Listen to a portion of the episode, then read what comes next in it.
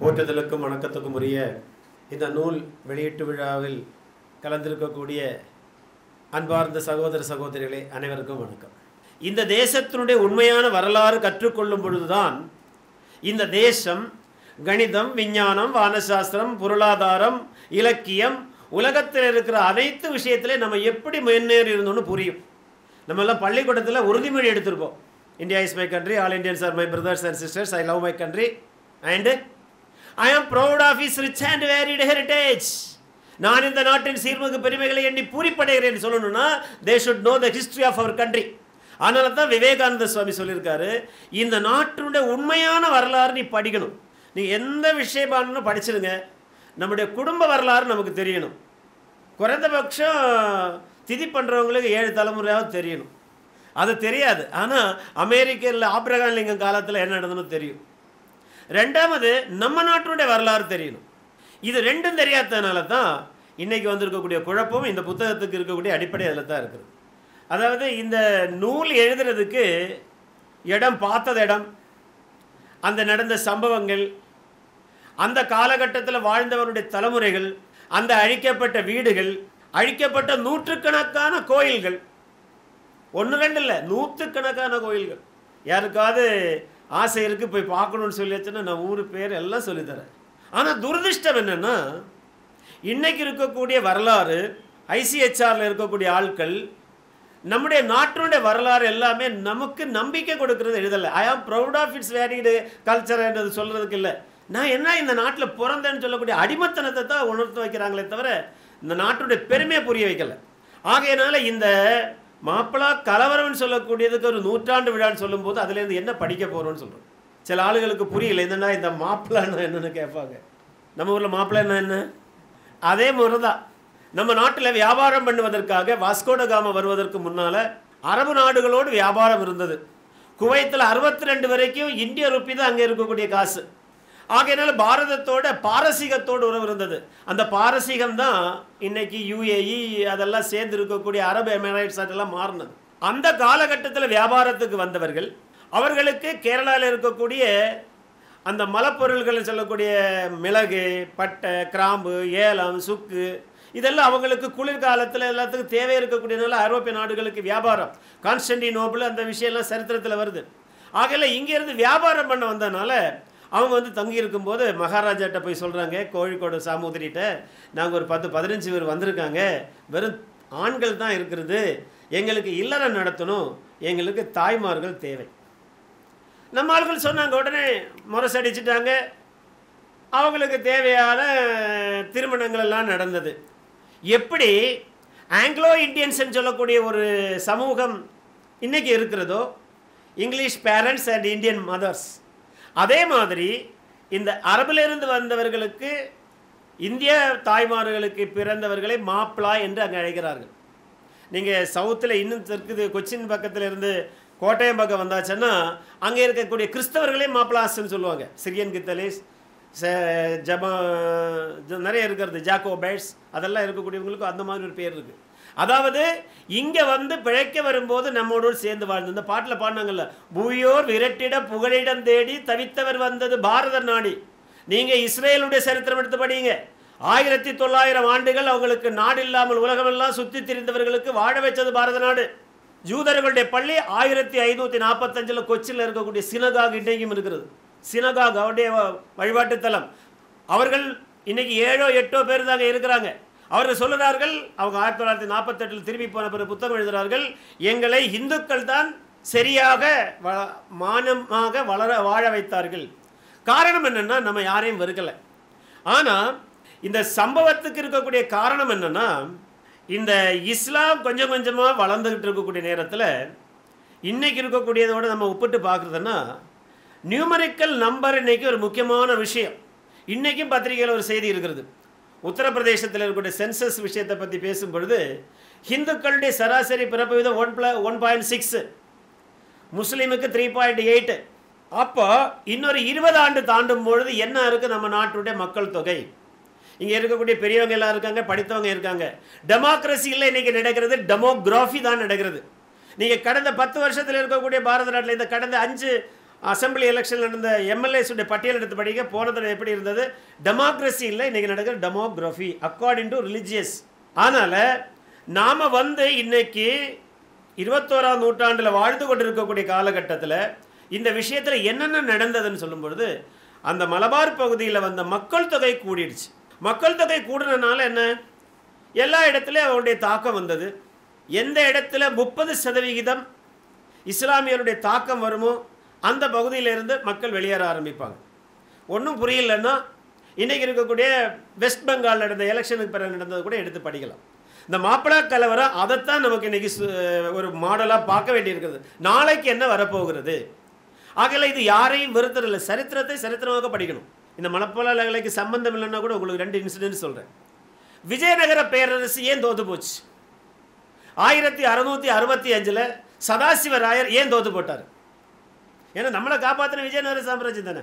தமிழகத்தை காப்பாற்றினது வேறு ஒன்றும் இல்லை அங்கே இருந்த சதாசிவராவனுடைய படையில் பிஜப்பூர் கோல்கண்டா சுற்றி இருக்கக்கூடிய இஸ்லாமிய நாடுகள் இருந்தாலும் கூட அந்த படையில் எல்லாரையும் சேர்க்கணும்னு சேர்த்துட்டாங்க. நாற்பதாயிரம் முஸ்லீம்கள் படையில் இருந்தாங்க. பிஜப்பூர் கோல்கண்டா படையெடுத்த நேரத்தில் அவர்களோடு சேர்ந்தார்கள். நாம் பிஜப்பூர் கோல்கண்டா ஆயிரத்தி அறுநூறுக்கு போல சார். ஆயிரத்தி தொள்ளாயிரத்தி நாற்பத்தி எட்டில் ஜம்மு காஷ்மீரில் என்ன நடந்தது? இந்த நாட்டுக்கு சுதந்திரம் கிடைச்ச உடனே ஹரிசிங் மகாராஜா இதோடு சேர்க்கும்போது ஆயிரத்தி தொள்ளாயிரத்தி நாற்பத்தேழு அக்டோபர் பத்தாம் தேதி ஒரு பெரிய படை அனுப்பி விடுறாங்க. அப்போ ஜம்மு காஷ்மீரில் இருக்கக்கூடிய மகாராஜா ஹரிசிங்கனுடைய படையில் இருந்த இஸ்லாமியர்கள் அவர்களோடு சேர்ந்தாங்க. இதெல்லாம் நான் எழுதப்பட்டதில்ல இதெல்லாம் உங்களுக்கு கிடைக்கக்கூடிய வரலாற்று உண்மை. ஆகையில் இந்த வரலாற்று உண்மையில் வந்து நம்ம படிக்க வேண்டிய என்னன்னு சொல்லியாச்சுன்னா இந்த இஸ்லாமிக்கோ கிறிஸ்டியானிகளோ நான் பேசல. இதுக்கு எல்லாத்துக்கும் ஆப்ரஹாம் ரிலிஜியன்ஸ் ஒரு பேர் இருக்கிறது அந்த ஆப்ரஹாம் ரிலிஜியன்ஸுக்கு இருக்கக்கூடிய ஒரு தன்மை என்னன்னா த ஒன்லி காடு ஃபிலாசபி ஓஎன்எல்ஒய் நாம சொல்லுவோம் ஏஎல்எஸ்ஓ ரெண்டுக்கும் நாலு எழுத்து தான் அவ்வளோதான் வித்தியாசம். இந்த அப்ரஹாமிக் ரிலிஜியன்ஸுக்கு இருக்கக்கூடிய குழப்பத்தினால தான் இன்றைக்கி உலகம் முழுக்க இருக்கக்கூடிய பதட்டமான ஒரு சூழ்நிலை வந்திருக்கு. ஐஎஸ்ஐஎஸ் இருக்கலாம் என்ன இருக்கலாம். ஆனால் இந்த மாப்பிளா கலவரத்தினுடைய விஷயத்தில் காந்திஜி சவுத் ஆஃப்ரிக்காலேருந்து வந்த பிறகு அவர் பாரத நாடு முழுக்க சுற்றி பார்த்தாரு. பார்த்துட்டு க- கோகலேக்கிட்ட ஒரு ரிப்போர்ட் கொடுக்குறாரு. அதான் ரொம்ப முக்கியமான விஷயம். Ordinary Hindu is a coward ordinary Muslim is a bully without the help of Musalmans we will not get swaraj இது ஸ்டேட்மெண்ட் பை காந்திஜி இந்த நேரத்தில் ஒரு சரித்திர உண்மையை நம்ம பார்க்கணும். ஆயிரத்தி தொள்ளாயிரத்தி பத்தொன்பதுல இருந்தது ஜாலியன்வாலா படுகொலை. அந்த ஜாலியன்வாலா படுகொலையில் அதுக்கு பிறகு ஹிந்து முஸ்லீம் டிவிஷன் எல்லாம் அங்கே நடந்தது. ஹிந்து சிக் டிவிஷன் நடந்தது. ஜான்ஸ் அப்படின்னு சொல்ல ரெண்டு பேரும் தான் சிக் சமுதாயத்தை ஹிந்து சமுதாயத்திலேருந்து பிரிக்கிறதுக்கு காரணமாக இருந்தது. அவன் ஆயிரத்தி எண்ணூற்றி ஐம்பத்தேழுலேருந்து பகதூர் ஷா செகண்ட்லேருந்து ஆரம்பிக்கக்கூடிய வரலாறில் இதை சேர்த்து விட்டாங்க. அவங்க ஒரு பார்த்துட்டே இருந்த ஒரு கதை இருக்கிறது. நைன்டீன் நாட் சிக்ஸில் பங்காளத்தை பிரித்தாங்க ரெண்டாக பிரித்தாங்க ஹிந்து பங்கால் முஸ்லீம் பெங்கால். இதுதான் எங்கள் பெங்காலோட சரித்திரம். அதுக்கு பிறகு அந்த விஷயத்தினுடைய அடிப்படையில் ஒன்றா சேர்ந்த பிறகு மக்கள் ஒன்றா சேர்ந்த பிறகு எங்கேயாவது டிவைட் அண்ட் ரூலுக்கு பார்த்துட்டே இருந்தாங்க. அதுக்கு பெட்டர் பொசிஷன் கிடைச்சது? தான் மெட்ராஸ் பிரசிடென்சி சென்னை மாகாணம் அவங்களுக்கு கிடைச்சது. காரணம் என்னென்னா ஈஸ்ட் இந்தியா கம்பெனியுடைய ஒரு கணக்கில் சொல்லியாச்சுன்னா தொட்டில் சவுத் இந்தியா தான். சென்னை தான். அதோடு சேர்ந்து கல்கட்டாய்க்கும் அவங்க ஆயிரத்தி எண்ணூற்றி ஐம்பத்தேழு பிளாசி போருக்கு பிறகு போகிறாங்க ஆகையினால இந்த டிவைட் அண்ட் ரூல் கல்கட்டாவில் ஃபெயில் ஆனதை எங்கேயாவது அப்ளை பண்ணணும். அதுக்காக பார்த்து கொண்டிருக்கும்போது தான் நாற்பத்தஞ்சு ஐம்பது சதவிகிதம் இஸ்லாமியர்கள் இருக்கக்கூடிய மலபாரை தேர்ந்தெடுத்தார். வரலாற்று ஆசிரியர் சொல்கிறாங்க ஆயிரத்தி தொள்ளாயிரத்தி பதின இருபத்தொன்று சென்சஸ் படி பங்கு ம மலபாரில் பதினஞ்சு லட்சம் மக்கள் இருந்ததில் ஏழு லட்சத்தி எழுபத்தையாயிரம் ஹிந்து. ஏழு லட்சத்தி பதினாலாயிரம் தான் முஸ்லீம்ஸ். ஹிந்து மெஜாரிட்டி ஐம்பத்தோரு சதவீதம். அப்போ அந்த இடத்தை எப்படி தேர்ந்தெடுக்கான்னு சொல்லி பழைய கலவரத்தை எல்லாம் எடுத்தா பழைய கலவரம் எதனால் வந்தது? நூறு கணக்கான எக்ஸாம்பிள்ஸ் இருக்குது.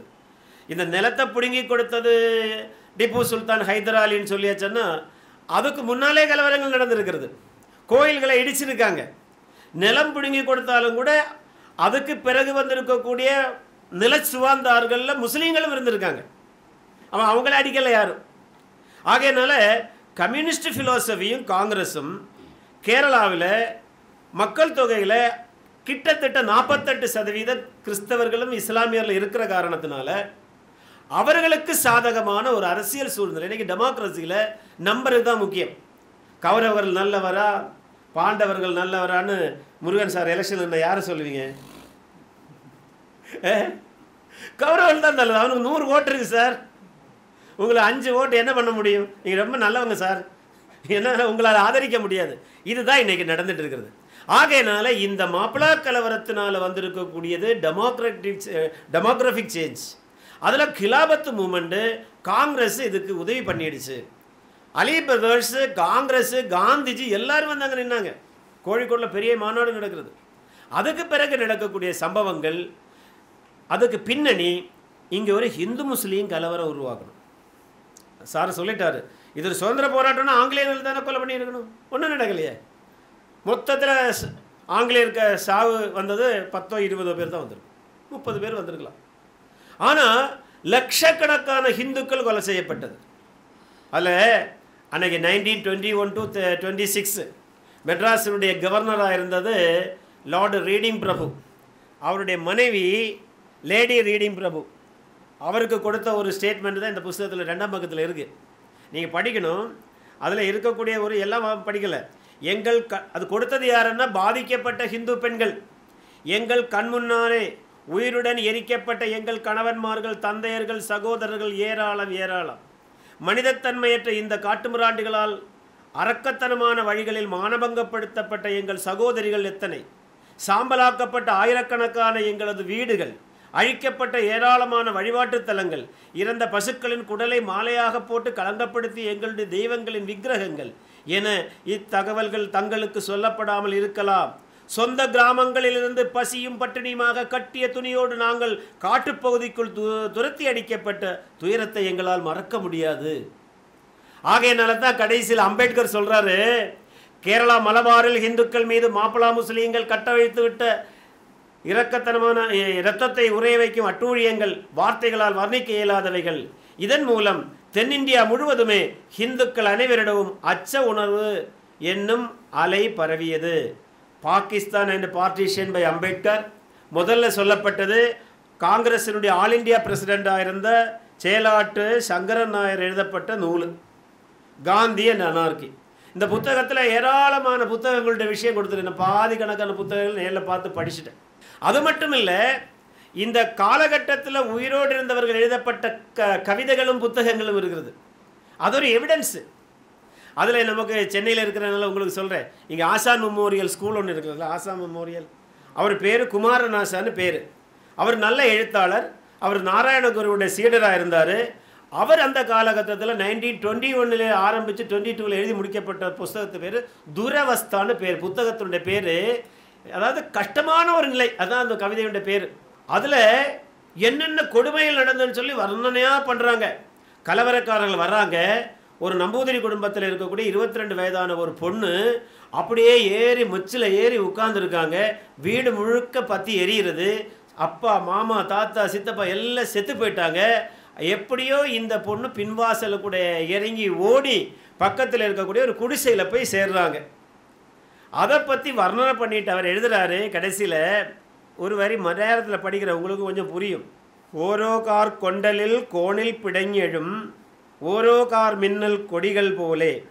நல்லார் ஜனங்களை காண்க வையே அம்மமாரில்லே சகோதரிமாரில்லை ஈ மூர்க்கன்மார்க்கு ஈஸ்வர சிந்தை இல்லை இன்னைக்கு கேரளாவில் இந்த கொட்டேஷன் ரொம்ப ஃபேமஸ் கொட்டேஷன் அம்மமாரில்லே சகோதரிமாரில்லை. உங்களுக்கு புரிஞ்சுதா?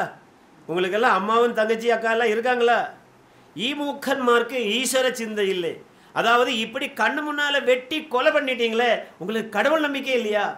ஆகையினால அந்த குமாரநாசனுடைய சாவு அடுத்த ஒன்று ஒரு மூணு மாதத்துக்குள்ளே நடக்குது. முஸ்லீம்கள் அவங்ககிட்ட போயாங்க இந்த வரியெல்லாம் நீங்கள் மாற்றணும்னு சொன்னாங்க.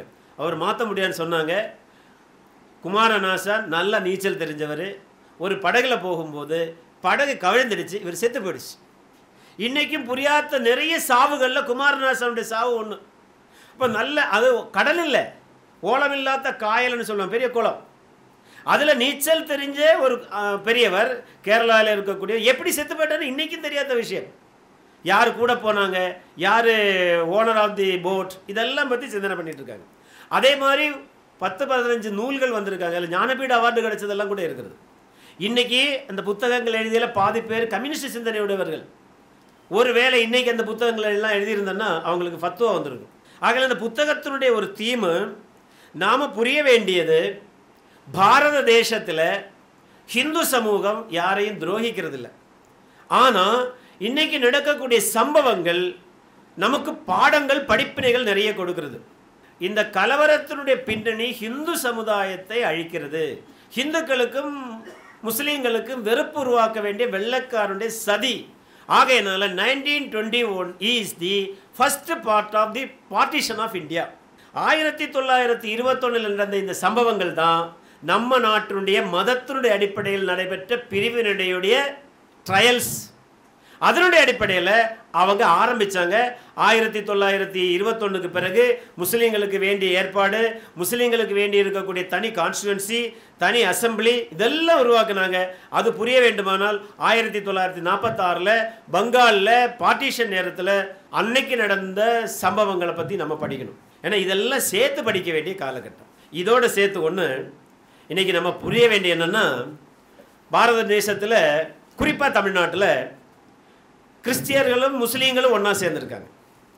ஆனால் உலகத்தில் எந்த நாட்டிலையும் கிறிஸ்டியர் கிறிஸ்டியானிகளுக்கு அமைதி கொடுக்கல. இன்றைக்கி இங்கிலாண்டாக இருக்கலாம் நைஜீரியா இருக்கலாம் பிரசீலாக இருக்கலாம் எந்தெந்த ஐரோப்பிய நாடுகளில் இருக்கக்கூடிய முப்பது சதவிகிதத்துக்கு மேல் இஸ்லாமியர்கள் வந்த நாடுகளில் கிறிஸ்தவர்களுக்கும் வாழ்வதற்கு உரிமை இல்லை.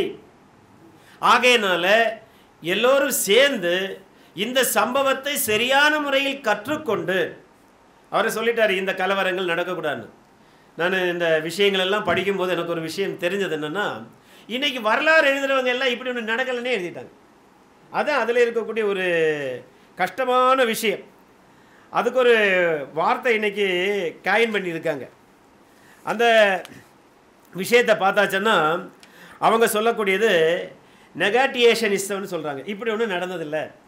பிரமீலா தாப்பர் ஹிஸ்டோரியன்ஸு இவங்க எல்லாம் சேர்ந்து இப்படி ஒன்றும் நடக்கலைன்னு சொல்ல ஆரம்பிக்கிறாங்க.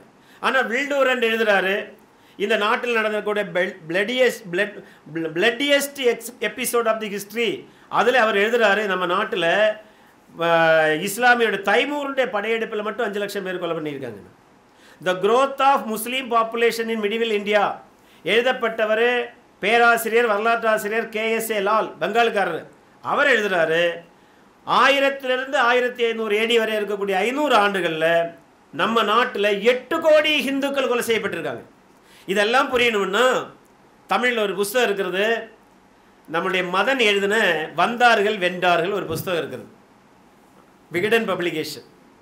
அதில் என்னுடைய ஒரு முதல் பத்து சாப்டர் எடுத்து படிங்க. அந்த பத்து சாப்டருக்கு பிறகு பதினோராவது சாப்டர் அதுக்கு இருக்கக்கூடிய விஷயங்கள் மாறும். ஏன்னா அதுக்கு பிறகு வந்த மிரட்டல்கள். இப்போ சரித்திரத்தை எழுதினாலும் மிரட்டுவான்.